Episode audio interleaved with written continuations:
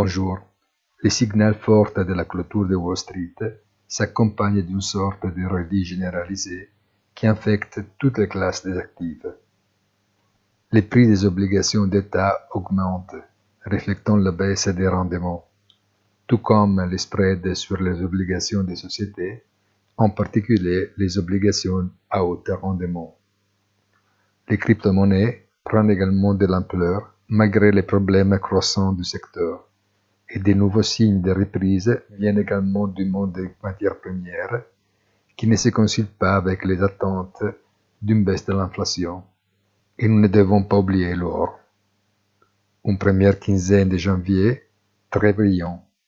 À partir d'aujourd'hui, les chapitres trimestriels s'ouvrent. Un très bon fin de la semaine et rendez-vous sur notre site easy trading on finance punto it avec notre commentaire hebdomadaire, il punto della settimana.